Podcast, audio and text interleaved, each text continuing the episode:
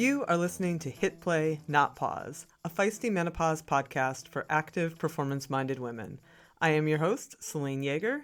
Each week, I bring you advice from athletes, scientists, researchers, and other experts to help you feel and perform your best no matter what your hormones are doing. This show is a production of Live Feisty Media. Hey, Feisties! First, I would like to give a heartfelt thank you for all the amazing support you've shown this show so far. I have been so moved by the messages I've been getting from active women who have been struggling with the hormone changes and body image issues and who are just so grateful to be hearing these conversations. It makes me really, really happy. So thank you, thank you, thank you. And if you have questions or topics you'd like me to cover, I have an email hit me up at hitplaynotpause at livefeisty.com. Drop me a line, tell me what you want to hear. I'm all ears. Okay, so this was a fun one this week. I sat down with Erin Carson, who folks in Boulder, Colorado will know as the co owner and coach at Rally Sport Training Facility and Health Club, where she has worked for 27 years. She is also the head coach for EC Fit, where she works with endurance athletes, including current and former world champions like three time Ironman world champion Mirinda Carfrae. Erin is also developing some on demand strength training programs in collaboration with Dr. Stacy Sims, who you will recall was my first guest and is the science and brains behind our best selling training and nutrition book, Roar. There are a few times in this interview where you hear Erin say something about you guys during the interview. She's actually talking about Stacy and I, since we hope to use some of her programming for our upcoming book for menopausal women, and she's also doing those on-demand training plans for Stacy. I really love this conversation because it tapped into what I think is the heart and soul of strength training. To me, strength training is not about the muscles in the mirror, though those things are nice. It's about balance and stability and mobility and keeping your central nervous system all charged up so you can stay quick and nimble throughout your ages. I'll note that as most of you know by now, all trainers and coaches have their own philosophies. And my listeners who believe that you should hashtag pull up or shut up may not agree with her professional opinion on specific exercises. Of course, those of you who don't feel like pull ups are your best exercise you might be nodding along in agreement. But I'd encourage everyone not to get super hung up on those little details. It's her bigger message I think that we all can benefit from. And one more little note from me. At one point, Erin makes reference to folks wanting a quote unquote bikini body as some sort of common non competitive goal. Because, well, aesthetic goals are still what drive many folks to the gym and to trainers like Erin. You want to look good at your reunion, whatever, I get that. But after 30 years in this business, I would strongly, strongly, strongly encourage you, if you haven't already, to set a non aesthetic goal. Even if you're not competitive, sign up for a 5K or a sprint tri. Go to a gravel cycling event. Try an obstacle course event. The aesthetics will follow. And honestly, you'll look at your body differently and in a more positive light when you're living through it and not for it. Now, time for the interview.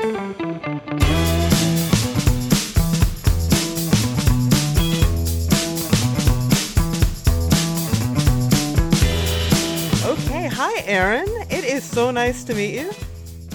It, it is amazing to be uh, part of your world, and thanks for having me today. Sure. So, um, I say we dive right in. What do you say?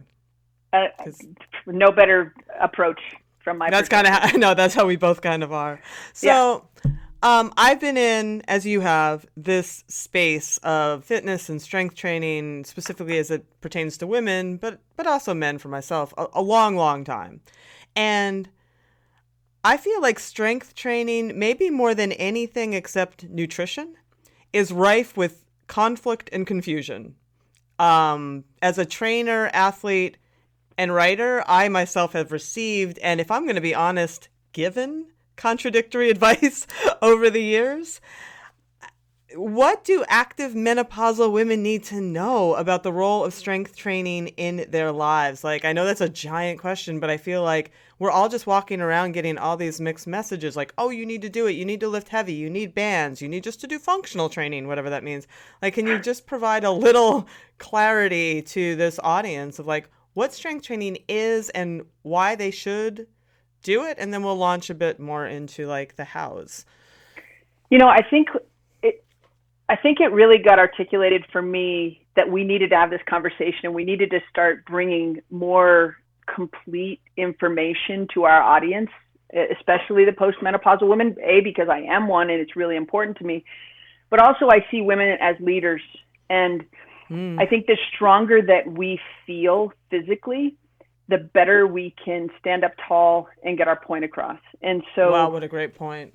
I'm just gonna sit back and bask in that point a second. Word, thank you. You know that's yeah. that's a that's a big thing. How people stand and how we hold ourselves. And so, wow, I was actually um, at at a hotel here in in Colorado, and I was outside doing a live workout on Facebook, and I saw this woman who clearly is in our category. And I just say that because, you know, you can, whether you're perimenopausal or whether you're postmenopausal, we're on this journey together as women. And this woman took out her phone and she kind of hid behind um, a wall, a brick wall, and she was starting her workout. And the first, and she was she was carrying a, a couple of extra pounds. And the first thing she did when she clicked the on button was jumping lunges. and I I got completely distracted from doing what I was doing. Did you run I over just, and knock the phone out of her hand and say No, but I I felt I felt like I just wanted to help her, you know. I just wanted to reach out and say these are good. Like we Yes, they are. This mm-hmm. is what we need. But we don't need this A when we're carrying a couple of extra pounds initially I mean, they mm-hmm. didn't look good either. I mean, don't get me wrong. They they looked like they were not comfortable for her. She was clearly uncomfortable. She was hiding. Um, so there was all these other kind of uh, intangible signals. But mm-hmm. the biggest thing to me that that really told me was we need to get that point across that there is a journey. And just mm. as we would periodize our training for swimming or running or anything, we need to approach strength training the same way. And we don't need to hit everything as hard as we can every single gym session in order to get this benefit that we desire. And sometimes it's okay to have an easy gym session. Sometimes it's okay to work just on mobility. You know, what I've learned so much just in the last few weeks taking Stacy's class and you know, I'm a pretty conservative strength coach. Um, I do have the opportunity to work with some of the best athletes in the world, and that conservative approach has served me very well, keeping mm-hmm. people safe and allowing and presenting uh, the, their sport coaches the opportunity to really bring the heat for their training. So, what I want more than anything is that our audience who does understand what performance is, whether it's mountain bike racing, road bike racing, running, or just being an amazing mom. Because when we mm-hmm, talk about mm-hmm. perf- or an amazing wife or whatever it is, um, you know, we want them to have a process and an understanding of kind of where they are at a mm-hmm. certain point in the month with their training. Mm-hmm. So therefore, their expectations aren't way beyond what they're capable of their mm-hmm. recovery is in check and then the give it time the, the training give the training time to actually come up above the, the set point you know to get better and so i think we just keep beating ourselves down a lot and we mm-hmm. need that recovery time um, i love the two week build and one week back it's not one week two week build and one week off just bring it back a little bit and chill out and have some easy runs and go for a hike with right. a friend and still get so, in the gym, but approach mm-hmm. the gym differently during that week. So for you, you said a couple of things in there that I wanted to bring out to make sure our audience understands. You talked about periodization, and for people, uh, periodization I think is also one of those terms that not everybody understands, and maybe some people have never even heard it. Um, can you explain a little bit what you mean as far as periodization and and sort of knowing? Like I'm imagining that woman um, she's probably just doing whatever you know workout of the of the day was on whatever app she had right? Yep. and it just it just started there and she how who knows how she picked it. It who it could have been from anywhere. I mean i, I know Right. how this something i could have written though i would have warmed them up better. I couldn't I tell you i would have warmed them up Yeah. better. Um but like talk a little bit about periodization. And you mentioned stacy's class and i want to specify for the audience who doesn't know yet that stacy is doing um, stacy sims is my co-author with roar and we did that women's specific physiology and nutrition book we're doing a follow-up little uh little peek into the future on for menopausal women and she did a course for menopausal women and that's what you're talking about right Yep. yeah and I, I am, yeah, I'm just learning every single day, and it's been incredibly awesome. So periodization.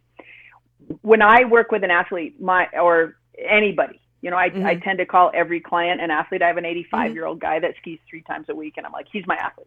So Yeah. everybody's my athlete, and uh, we look throughout the entire year, and we're gonna pick key times of the year to be at our very best.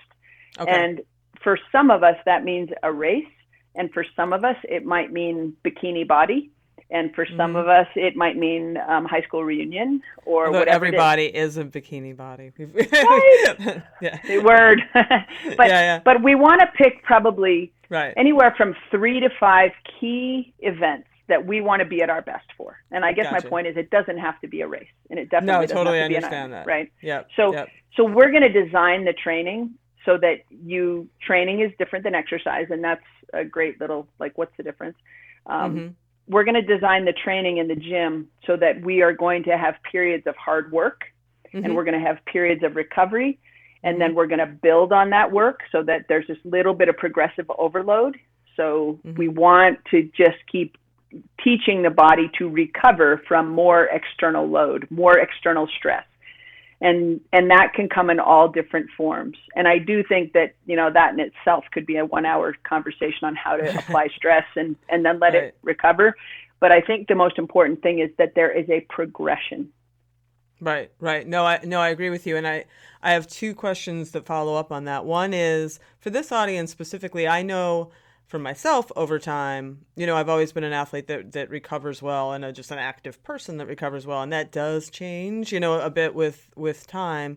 How does that how does that periodization look differently for a woman once her hormones start to go into this sort of perimenopausal, menopausal, postmenopausal change? Do you do you, do you, do you give a is it a shorter build and a two into the recovery, or what does that look like?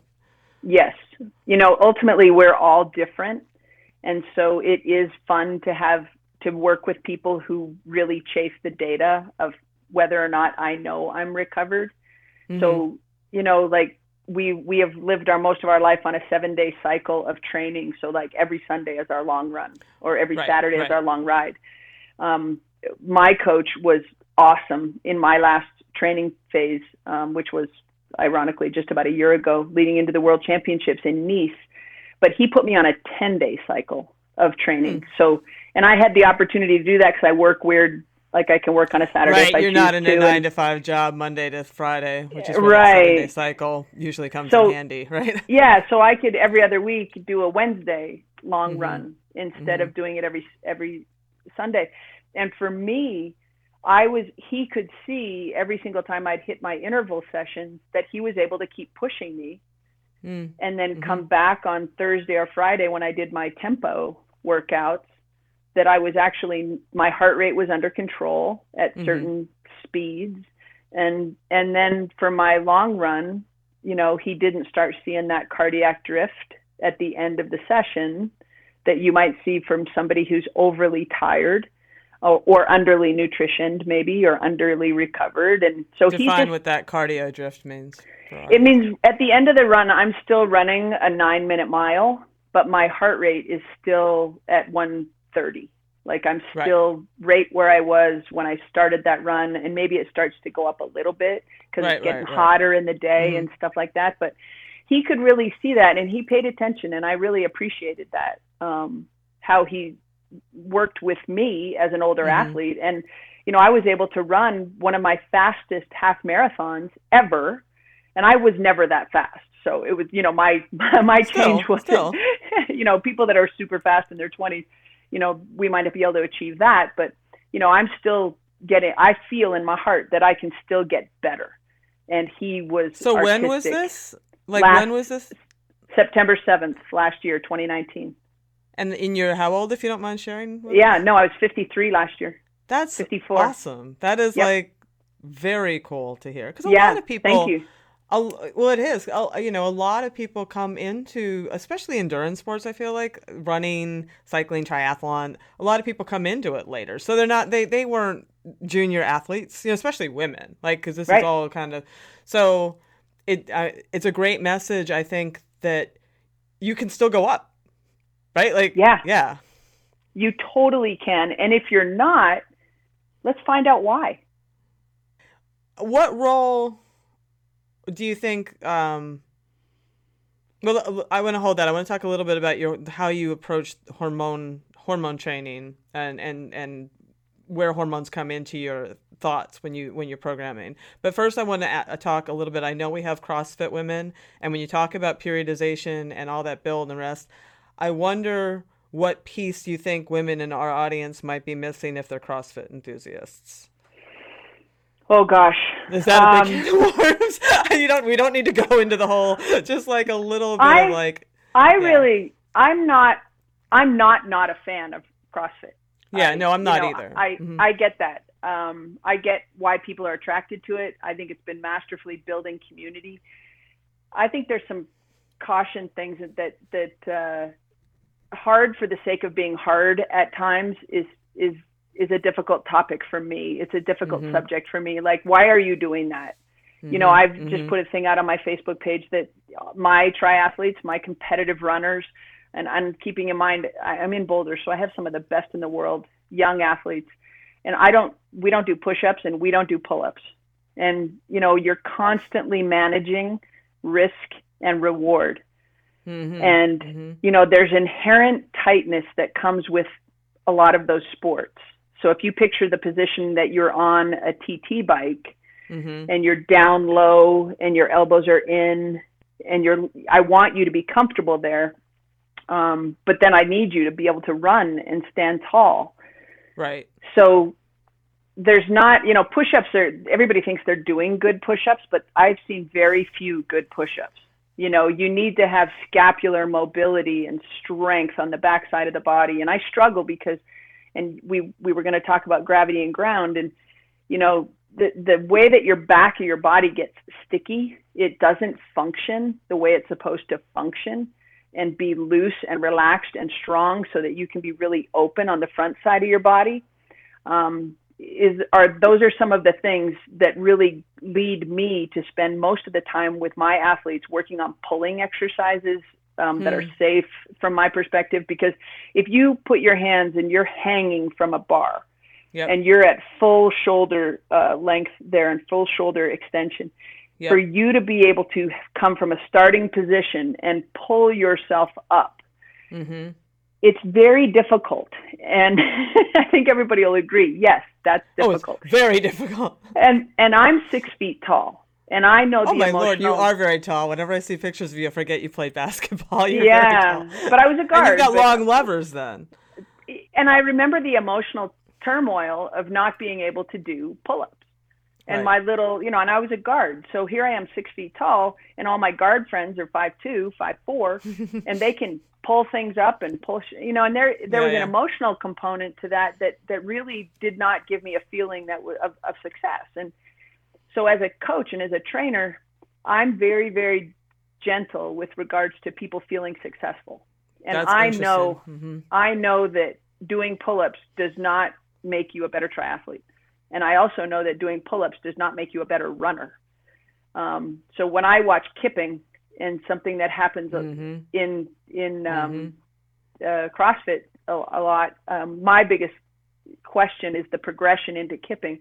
You know, using momentum to get yourself up there is Right. it's a beautiful thing to watch when somebody's good at it. There's no doubt about it because the athleticism is off the Mhm. charts, right? But but to me, I don't see the usefulness and the outcome um, versus the risk uh, of of hurting yourself from that if much I momentum. fall off a cliff on my mountain bike, though, and I catch myself on a tree, Yeah. I could probably kip myself back up instead of falling like a cartoon, Yeah. maybe. Yeah. No, I That's think if you're preparing to fall off your bike and grab a tree, I think that's probably perfect. Okay, that's good. Yeah, That's good. so- and that's- The that's specificity one of those- of training is what we're talking about here, Erin. A hundred, a hundred percent. You know, and you want to have you want to have robustness. You want to have the Yeah. ability to be mobile and agile and be speedy in those and reactive. You right, know? right. So, But let's so there's yeah, no doubt let's about talk it. about that. Let's Yeah. talk about that because uh, as I, I sort of mentioned in, my, in our prep session is as I've worked, I don't train myself because I think that's a huge drag. You know, so I've always worked with trainers. I've always worked with coaches. Yeah. Um, and I have definitely come into a gym and worked with someone for the first time and we go straight into it. We're doing one repetition max squats, we're doing one repetition max deadlifts, bench press. I understand that is not your process. I'm hearing loudly and clearly that that is not your process. So if I so I walk into you and and you know I've filled out all my forms and I've told you that I have done triathlons and I mountain bike and I gravel ride and I do like CrossFit and I do some stand up paddle, you know, all the things. yeah, But I say, man, like I just I've kind of fallen away from the gym and my power's not what it used to and I just feel like I need to like lift heavy shit as they say. So Yeah. what what do you do? Like I you know my age, I'm 51. I'm I'm not quite postmenopausal, but definitely in the, that territory. Where do we start? my first goal with with you, and let's just talk about you because that's you, and I love that. My first goal with you is, and and anybody is to get buy-in with what we're going to do in our relationship on the first session. Okay. So the first thing I want to leave somebody, I want you to be able to feel our session in a good way Hmm. within 24 hours. So before What do you mean we by even in a good way? Does that mean Like, that I, I want you to- the toilet to pee? No, that- that's the Okay. bad way. That's a way. Okay, that's good. that's a way and some people are like that was the best workout ever i haven't been able to sit down for four days i need to rehabilitate those people Right. that is bad Mentally and physically, I want to say. it's yeah. the easiest thing ever as a trainer to make somebody have pain Amen. and and and and it's just not my jam i think it's actually very irresponsible and it's just because i'm a little bit older i i have the confidence that uh, i can have it so that my goal for you would be Mhm. Selene what i want you to do is be able to get on your mountain bike when we're done and go do something that you're familiar with and i want to see your perceived exertion in that Mhm. session and so when if i open you up if i open your thoracic spine if i give you access to most of your hips that you haven't Mm. had access to Hmm. um, just because of tightness Right. um, you're going to get on your bike and you're going to go holy shit so i actually try to follow up within 12 to 24 hours with my athletes when i've seen them for the first time and more often than not it's like how did i get to ward so fast if you've been to boulder ward is a bike ride that is usually takes two two and 15 there's a huge 10% grade at the end and people are like i was able to do a pr with a lower perceived exertion so i pr'd my time but i i felt it was so easy Right. And that's because they're accessing muscles that they have not had access to. And is that Yes.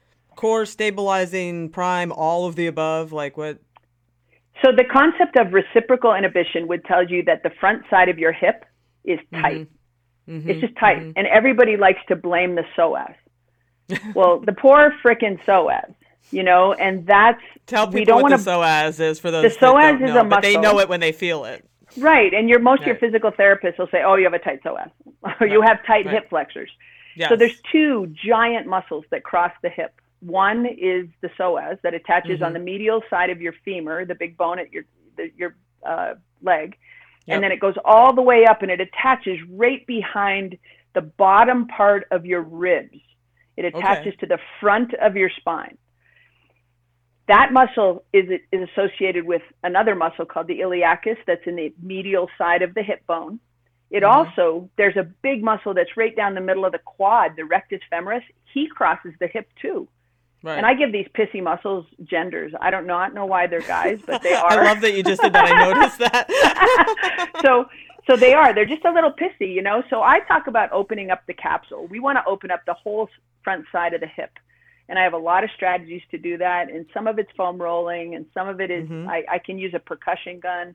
Some of it is Mm. using just movement, ballistic kind of movement. Um, because when you're when we've learned is don't stretch a muscle, like don't move it quickly. Mhm. But we kind of stopped. I stopped really thinking about muscle and thinking more about connective tissue a few years Mhm. ago. And so we're really talking about connective tissue, and there's a huge neural component to connective tissue. So we know that we lose that fast twitch muscle fiber, right?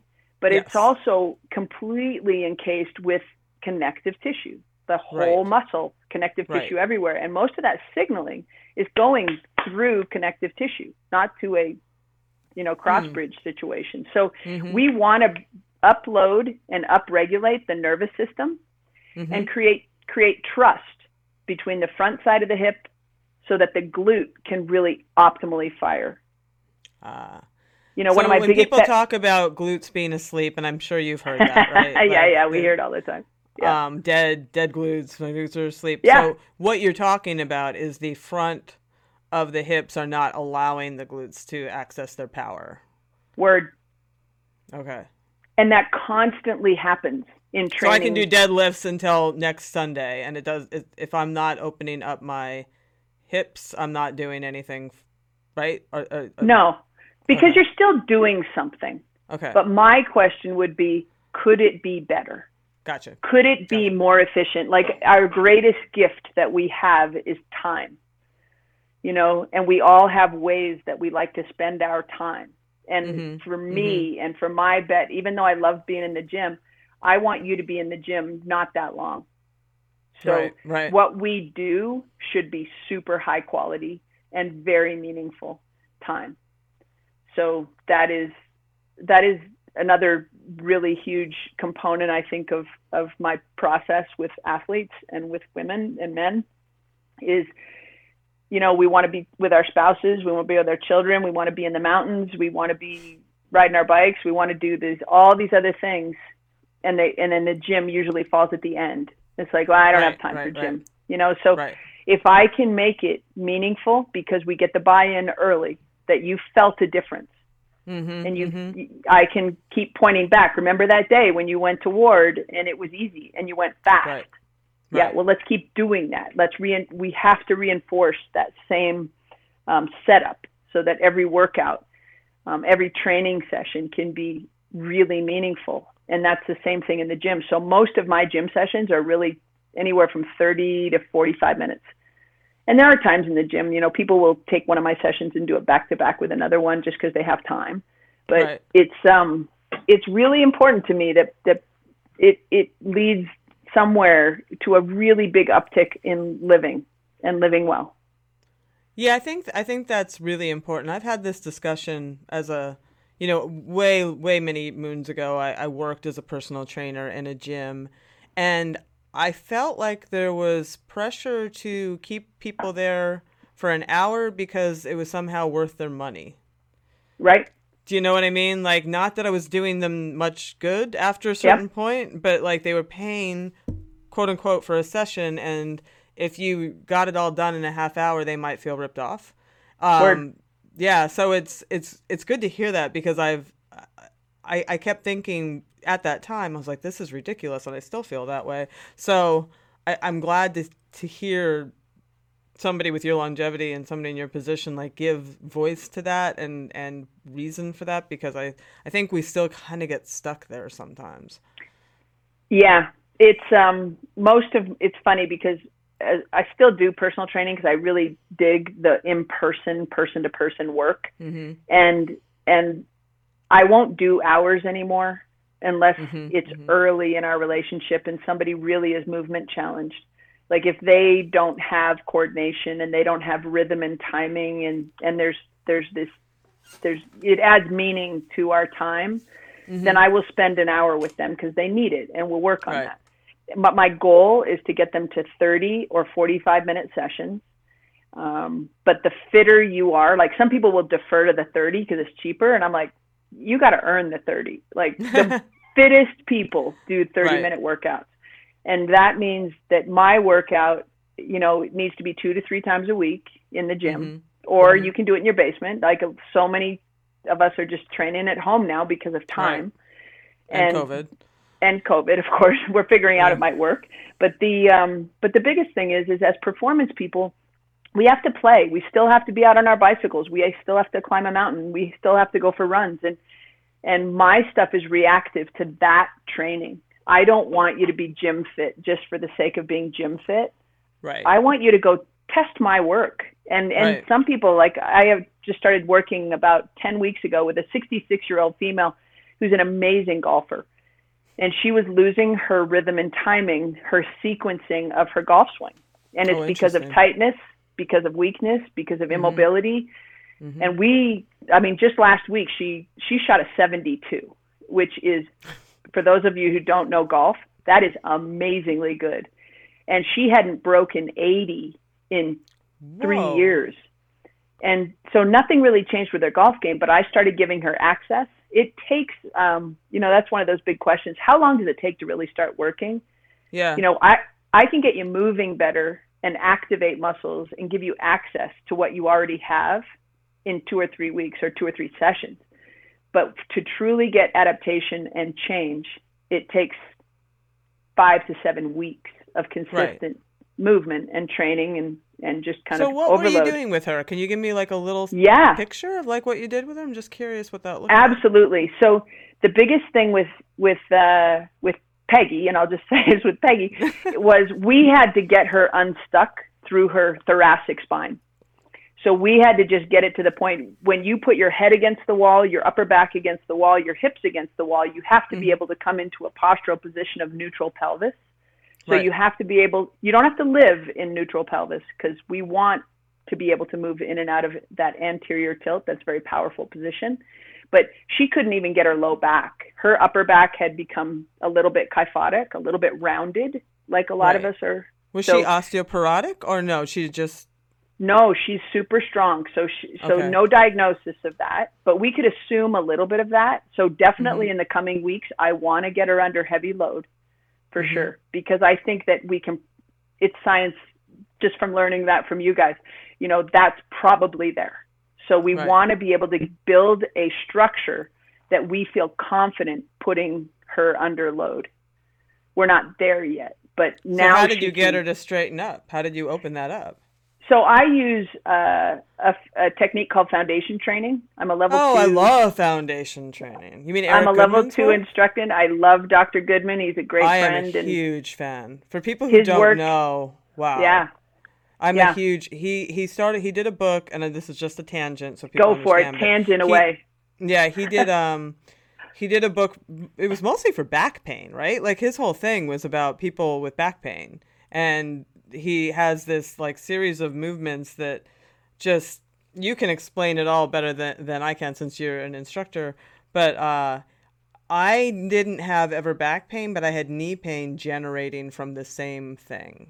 And yes. It, it, it, if I felt even a tinge, because I'm kind of yep. bad, like I wouldn't do it regularly, but as soon as the tinge came up, I'm like, oh, I better do some foundation work, and it would work. But you can explain a little bit more about the foundation, because I think a lot of women in this age range could really use it. You guys, we are. I mean, and I know that it's okay. I'll just plug my EC Fit Strength. Uh, yeah, go for it. Go for it. We're gonna plug it at the end, but you can plug it. yeah, thanks. Because the thing about it is, is again, it's part of a journey. Mm-hmm. Um, and I currently have ten foundation classes on my app oh, wow. for people That's to great. follow to along with. Okay. And it's an on demand, so it's video and I'm teaching. And then I have another, I have a partner in crime, one of Eric's very good friends, uh, Dr. Pat Helma, teaches mm-hmm. on my app. Um, but we're going to take you on a really good journey of foundation training. So, quick backstory the only reason I found Eric was because I wanted to know what Lance Armstrong was doing to become a triathlete again. That's because so he is such an amazing cyclist and and I I'm not a fan of him personally but we're never going to hang out so it's okay but him him as an athlete mm-hmm. mad respect right so mm-hmm. where did he go he went out to Santa Barbara worked with a trainer called named Peter Park yep. and Peter Peter Park is a very good friend of Eric and mm-hmm. they came together and that was the goal was to get Lance out of that kyphotic cycling posture and mm-hmm. back into his beautiful running posture that mm-hmm. he started as a triathlete, so it wasn't and very upright posture, very yep. upright posture. Mm-hmm. So Eric's com- uh, key key principles of foundation training is to reset the nervous system into a mm-hmm. beautiful, accurate depiction of for human movement. Mm-hmm. So reset the nervous system is one. Number two is to decompress the spine mm-hmm. using breathing techniques and using arm motions to create space between the ribs and the hips. Mm-hmm. And that decompression breathing is a huge, huge tool that I use with everyone because compressive forces of gravity and ground, we're all shrinking. And right, I've actually right. worked with a few ultra runners and I, me- I started measuring them when they come in. Oh, so oh, like my a ultra- kid against the wall? Yeah, yeah. Yeah, I have a wall. I have a wall of all of my ultra runners and I measure them and then I measure them six weeks later and I have actually seen them get taller. Get and out of here. Seriously, and it's just because they they are starting into this compressive um, oh, journey that that foundation training has been able to uh, get them out of or give them self-empowering tools. That's the other thing I love about Eric and Doc Goodman, he, same guy. Um, yeah, yeah. Is that he he wants people to be empowered to do stuff so they don't always have to pay someone to do it and you can just follow along or you can do a founder in an airport if you if anybody follows me on social media or if you mm-hmm. go back through my grid one of my favorite things is to take pictures of myself in the airport doing foundation training that's awesome. I do it in my kitchen all the time. Yeah. Like why not? So, like i'm waiting for the water to boil. Like it's a great opportunity to... yeah. Yeah. So it's it's a really really really great tool that i that i use um, foundation training uh, as as a big part of peggy's work yeah. to get her to get her taller and mm-hmm. longer. And then mm-hmm. we start working through lat motion. So we used a little bit of percussion gun on her lats mm-hmm. through her rib cage.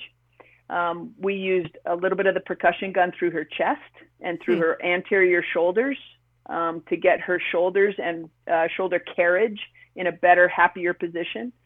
And then we started just working on opening up her hips through that the I have a half kneeling hip opening hip, mm-hmm. half kneeling hip opener series that that really is easy to do, but it really works on both posture and that anterior capsule. And then we started strengthening her and just putting her under some load, some horizontal load, some cable rows, um, squat mm-hmm. rows with a horizontal cable and stuff like that.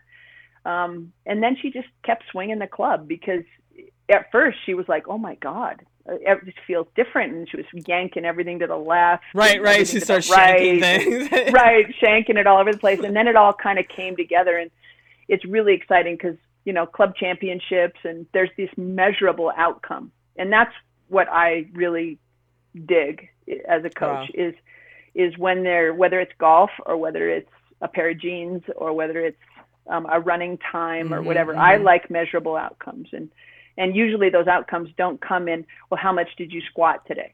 That I right. could care less how much people squat. I could care less how much they bench press.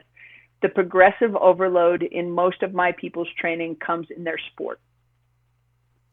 So I'm not worried if, you know, that you just keep getting heavier and heavier and heavier because for you, Selene, to get back to like, what would I do with you? Yeah. I would find some badass challenges for you to have a lot of fun in our session. I would probably throw things at you and make you catch them to the point of the tree, you know, and and then if you caught everything I threw at you, I'd probably put you on one foot and say, okay, mm-hmm. catch this, and put you into these challenging physical uh, challenges that that really stimulated your nervous system, mm-hmm. and mm-hmm. then. I would put you under load and have you lift, and then I'd make you tired and throw things at you again. And you know, there's there's there's so many components to to being just well rounded and athletic um, right. that that is way beyond uh, sets and reps. A hundred percent, and and and yeah. let's let's segue in because I I want to make a hundred percent sure we get this because I'm so in, intrigued by it. Uh, looking at your website, there's actually a paragraph that talks about it being well documented that both men and women benefit from lifting weights to enhance health and longevity. We know that. Then it talks about the hormonal benefits, and you you say it's quote unquote especially interesting uh, when it comes to both older and younger athletes, and that part part really caught my attention. Uh, can you tell us a little bit about what you mean by hormonal benefits of lifting weights? The biggest thing that I started first of all, the depth of science, I'm not even going to try because you That's guys are so functioning, right? So here's the biggest thing is I started figuring out that my Ironman athletes, when they came in, and most of my Ironman athletes are under 40. So when I'm referring to younger athletes, I'm pretty much in that 20 to 40 age category. Mm-hmm. So Timothy O'Donnell, beautiful athlete. He's been my guy for nine years now. Um, he would come in after a five hour bike ride where he was doing zone two work. Yep. And he would be dragging. Like he's still he's an Ironman, he's a professional athlete, he still has energy, but his mood in the shitter. Like I don't Mhm. really want to be here. I kind of want to go home and lay on the couch Right. and I'd go, let's get you under some load, let's get moving, bring your nervous system up, lift some heavy weights. And he was like, I feel so much better. Right. The only answer that I can come up with is that that is a hormonal uptick for him.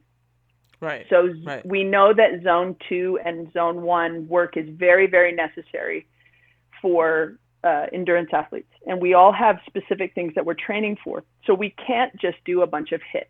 Everything can't be HIIT if you want to be a 70.3 athlete. We can have some good intervals at the end of a three hour ride, but it can't all be HIIT. We just can't recover from it. Mhm. So that kind of training elevates cortisol, and testosterone doesn't play well with co- cortisol. you're saying like the long distance running and cycling elevates cortisol, is what you're saying? Yes. Okay. Yep. And the more you do, the longer the cortisol stays up. Gotcha. So we that's why that HIIT is so important because you can High intensity interval training. That's why that's important. Because Right, it balances because- out that hormone response?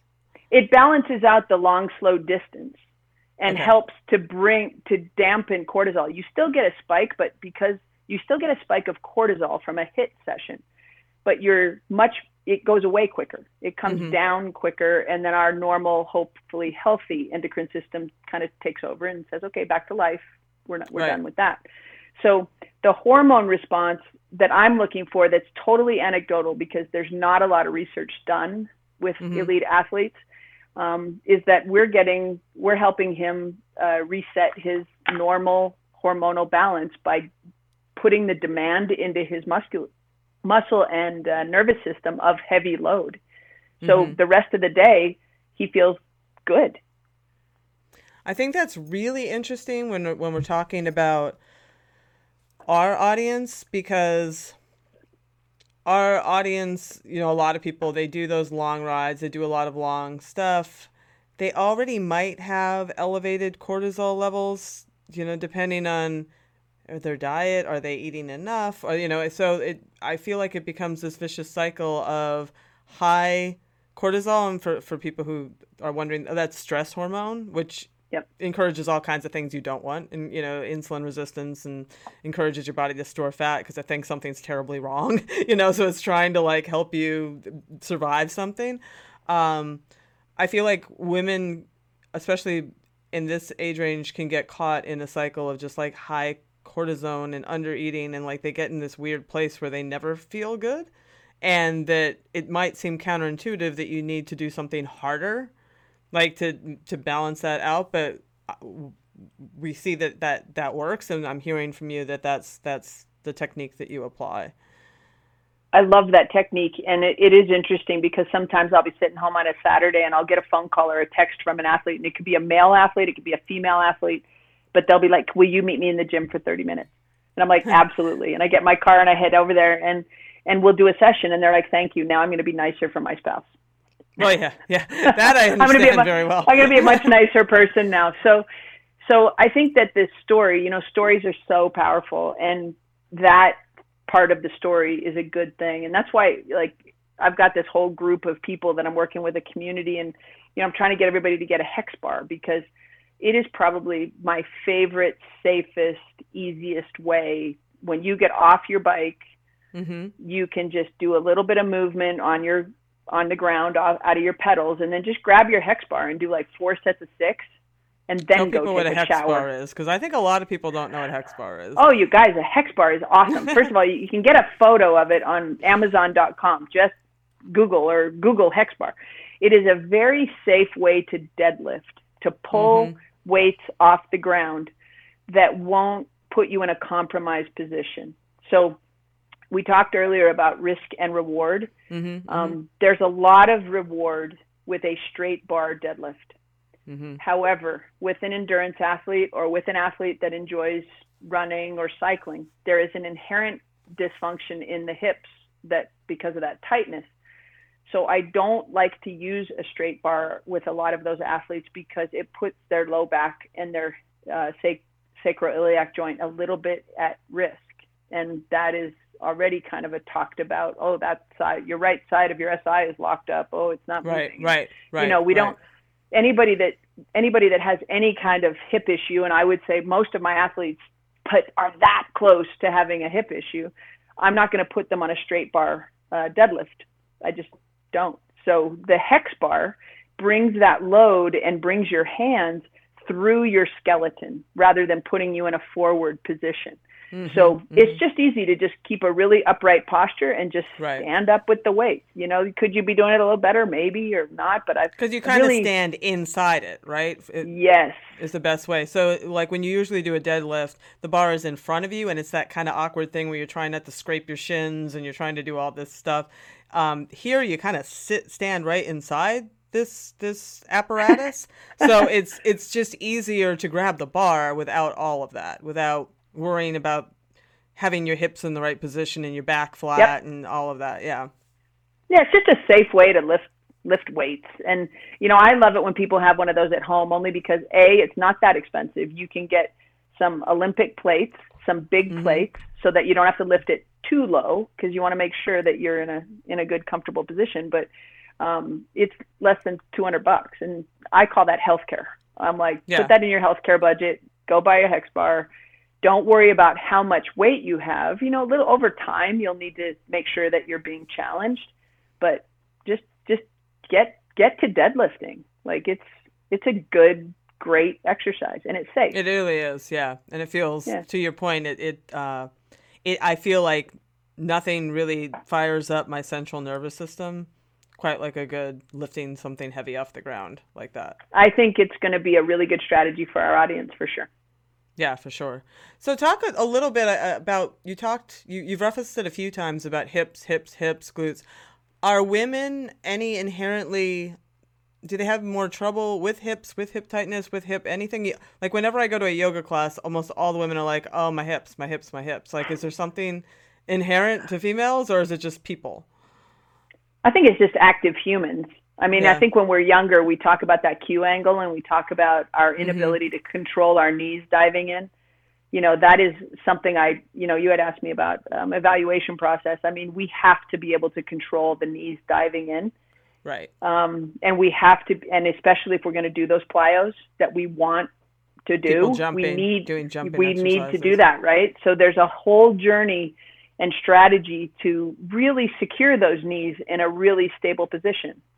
Um, you also asked me about Gray Cook, and we, we can just this is maybe a good time to just kind of bring in the the beauty right, of yeah. the way the way that before we got thinks. before we got on the recording, I I know that Erin is a big fan of Gray Cook's work, and he is a legendary movement specialist. Right, I've seen him present many times. So yeah, you can talk some of the best, just some of the best education ever. And so the key, the three key areas um, that that we want to make sure are moving really really well are the ankles the hips and the thoracic spine mm-hmm. and and we also want to make sure that there's good control neurological control through those three specific joints and we should probably areas. be clear where the thoracic spine is since we keep honing in on it yep everything that the ribs attach to okay so that's a, that's a good so definition that's just an easy way to uh, to figure that out so yeah. the body the bottom line is the bottom of the foot should be stable mm-hmm.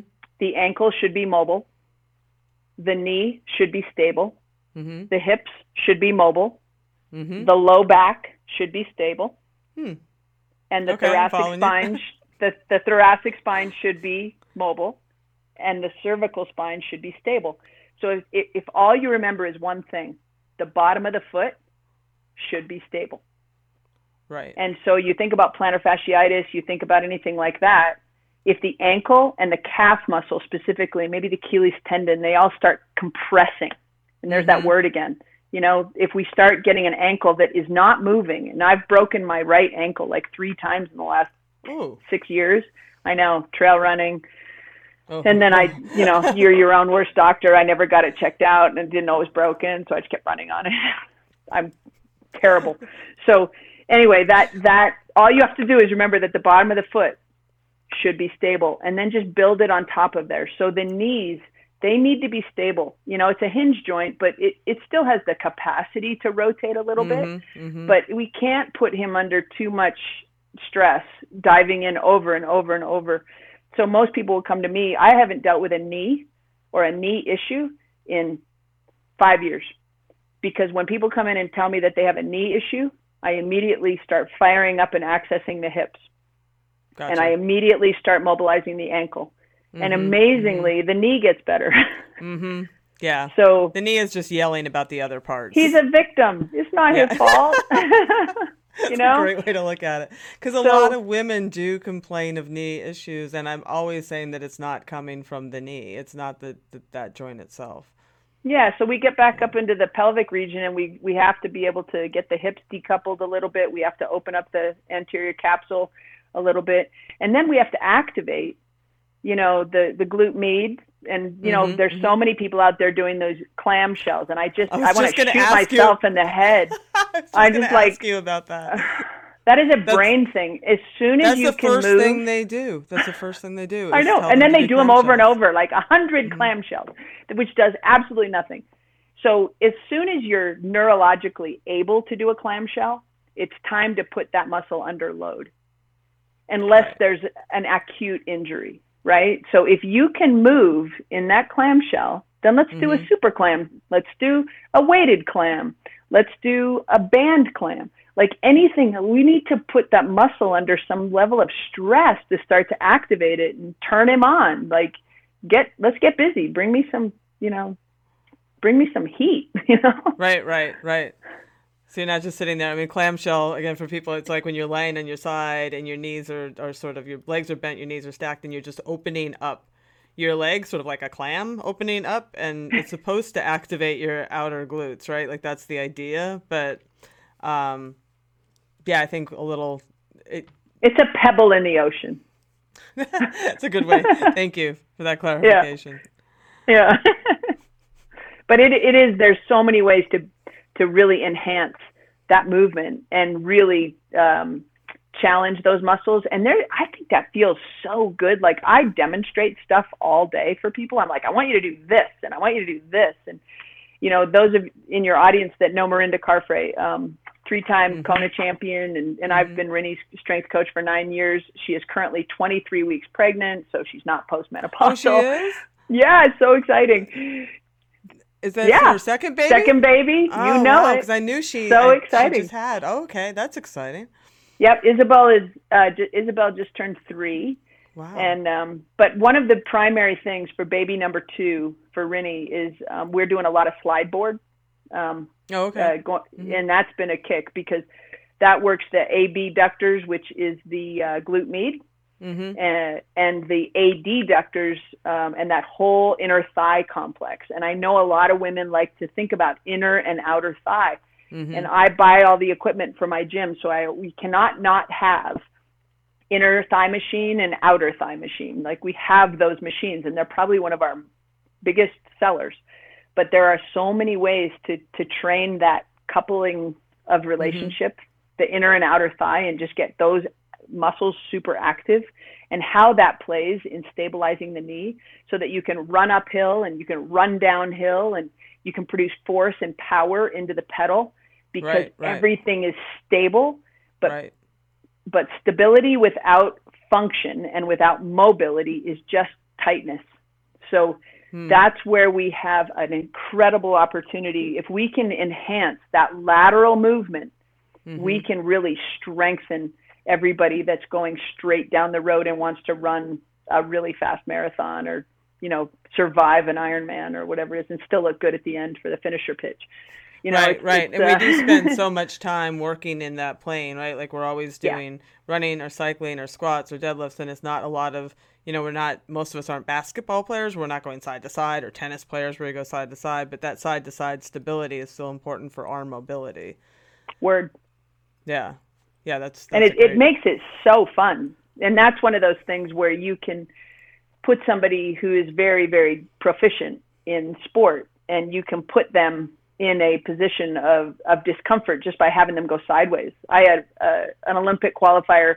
She's not going to ever make the Olympic team, but she's definitely going to qualify for the. She's going to run run fast enough to qualify for the Olympic trials. Mm-hmm. And I had her doing uh, multiplanar running inside of cones. And I said, okay, here's what I want you to do. I just want you to run around the cones, but face me, and you're going forward and backward and forward. And she stood there and laughed at me.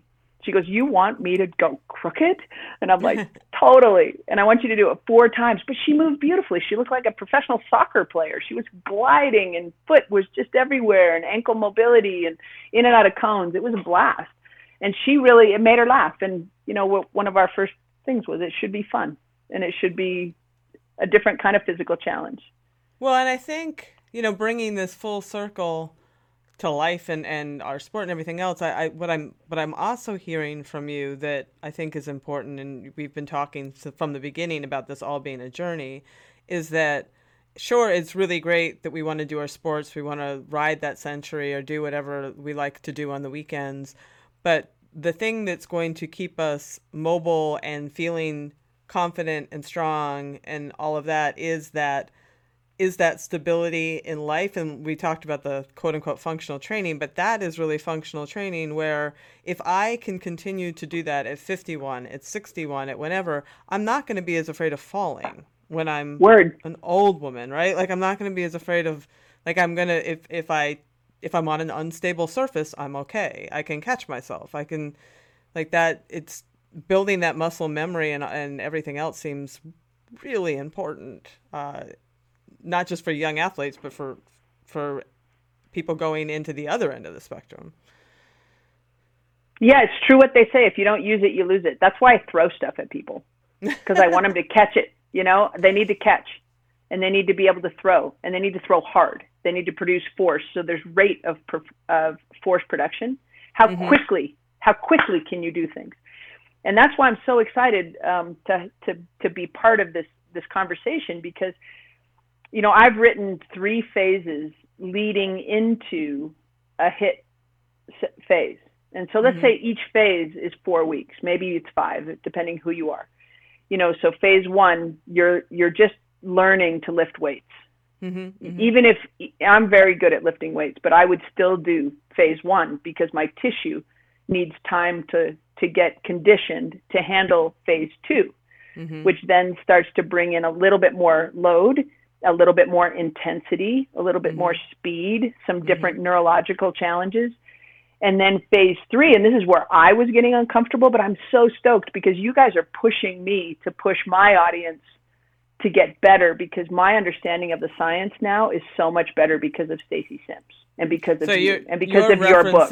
Yeah, thank you. You're referencing yeah. the um, Erin is putting together a strength training plan for Stacy Sims, correct? Like tell us. Yeah, I'm hoping we'll keep going that direction at least initially because I I think you guys are incredibly busy and it's what I do every single day and right you know and I and it's going to be totally approved by by Stacy for sure and and I think it's going to be one of those things that I never placed the level of importance on HIIT training mm-hmm. and on and and on qu- quantity of load that I that I will from now going forward and it doesn't mean that everyone's going to do it in every workout, but I right. understand the level of importance because the science is coming because we're pushing it as a group of women who demand that we want to live our lives. Like I was just going to say, we are going to rewrite what 60 looks like.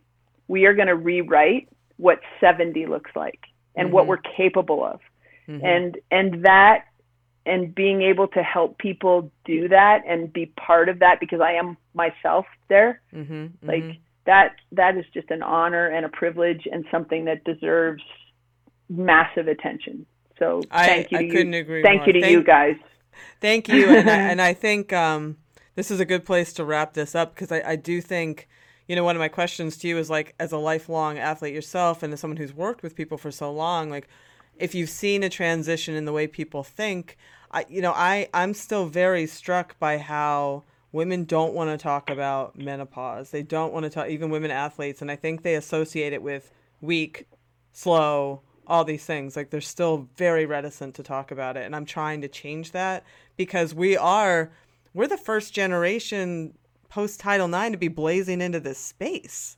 Like that's yep. why there's no information, you know, because other like who was studying this because nobody was doing it. Right. So you know, to your point, like you know, Stacy's work looking at like the importance of lifting that kind of load and sprint training and you know i've been sort of a guinea pig for it for years and i can attest it it works but yeah you know, and it's great and you feel so good but um you know have are you seeing a change at all in in women's attitudes or uh... I, I yeah you know they're still so confused you know yeah. there's still so much societal stuff that's coming at us, you know? And that's that's where the leadership of women like you, me, um, you know, some of our professional athletes, um, as they get older, showing their stuff and competing with younger women because we're, you know, it adds so much credibility to that statement of train smarter, not harder. Mm-hmm. Well, we still have to train hard, but we don't have to train train the volume that we think we do. Like if you think training like you did when you were 35 at 55 yep. is going to get you the same time, shame on you. It's not the case. You need to buckle down, do some good research and hopefully they're finding us and hopefully they're they're hearing what's going on because um, I know you can get faster. I know you're gonna you're gonna rest like a crazy person. Like if, in order to perform like that, and that might be our next conversation is is about how do I recover. Now, now I'm learning how to work that hard.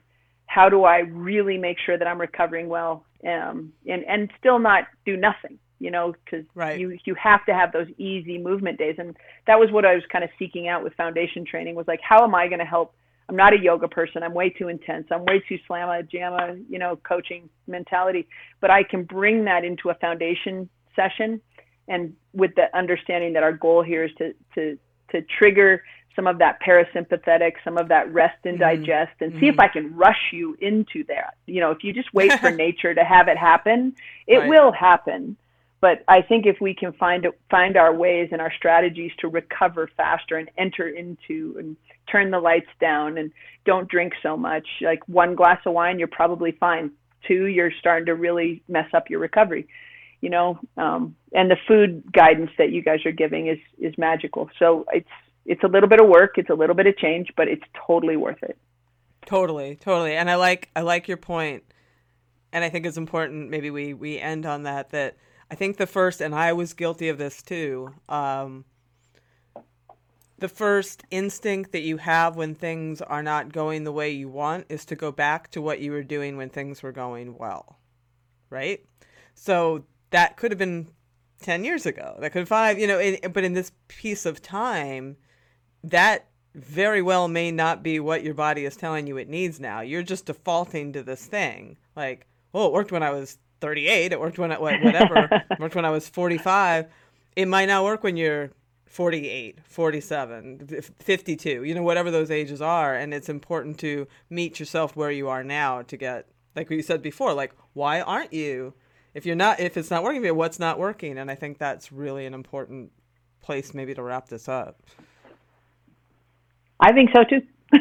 yeah, yeah, yeah. So, um, and as you as you've shown, you can still get faster with. Uh... I know, and I'm so excited. So I'm taking this long period of just exercising when I don't have a lot of progressive overload, and I'm just enjoying the mountains. I'm out riding my bike, and then I will engage in a in a training program probably starting November 1st.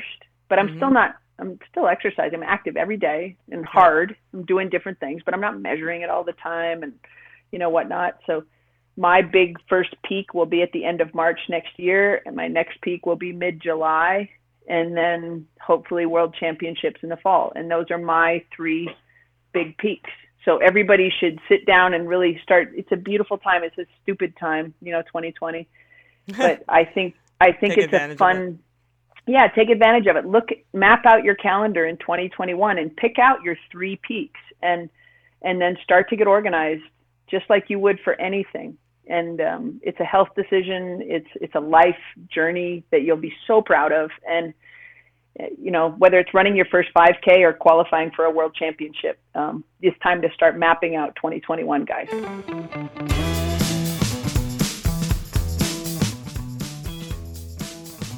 Well, that's our show this week.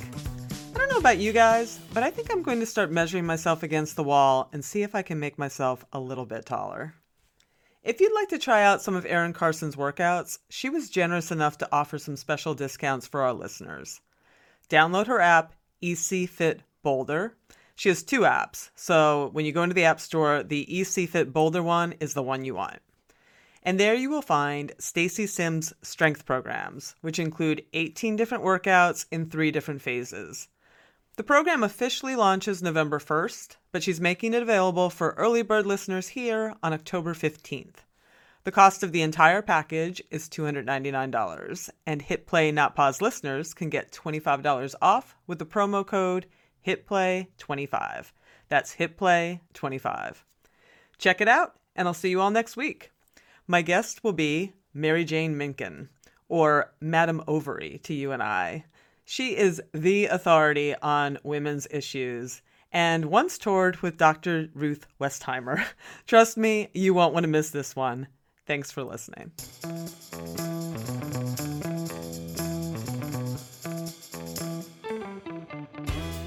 You've been listening to Hit Play, Not Pause, a feisty menopause podcast for active, performance minded women. I'm your host, Selene Yeager the show is edited and produced by the strong, talented, and amazing women at Live Feisty Media. Follow us on social media at Feisty Menopause, and please help us spread the word. Screenshot and share this episode on your social media channels with the tag at Feisty Menopause. Share the show with your friends, and please subscribe, like, review, and rate this show wherever you get your podcasts. Word of mouth and good reviews make it easier for other listeners to find. Thanks for listening, and as always, stay feisty.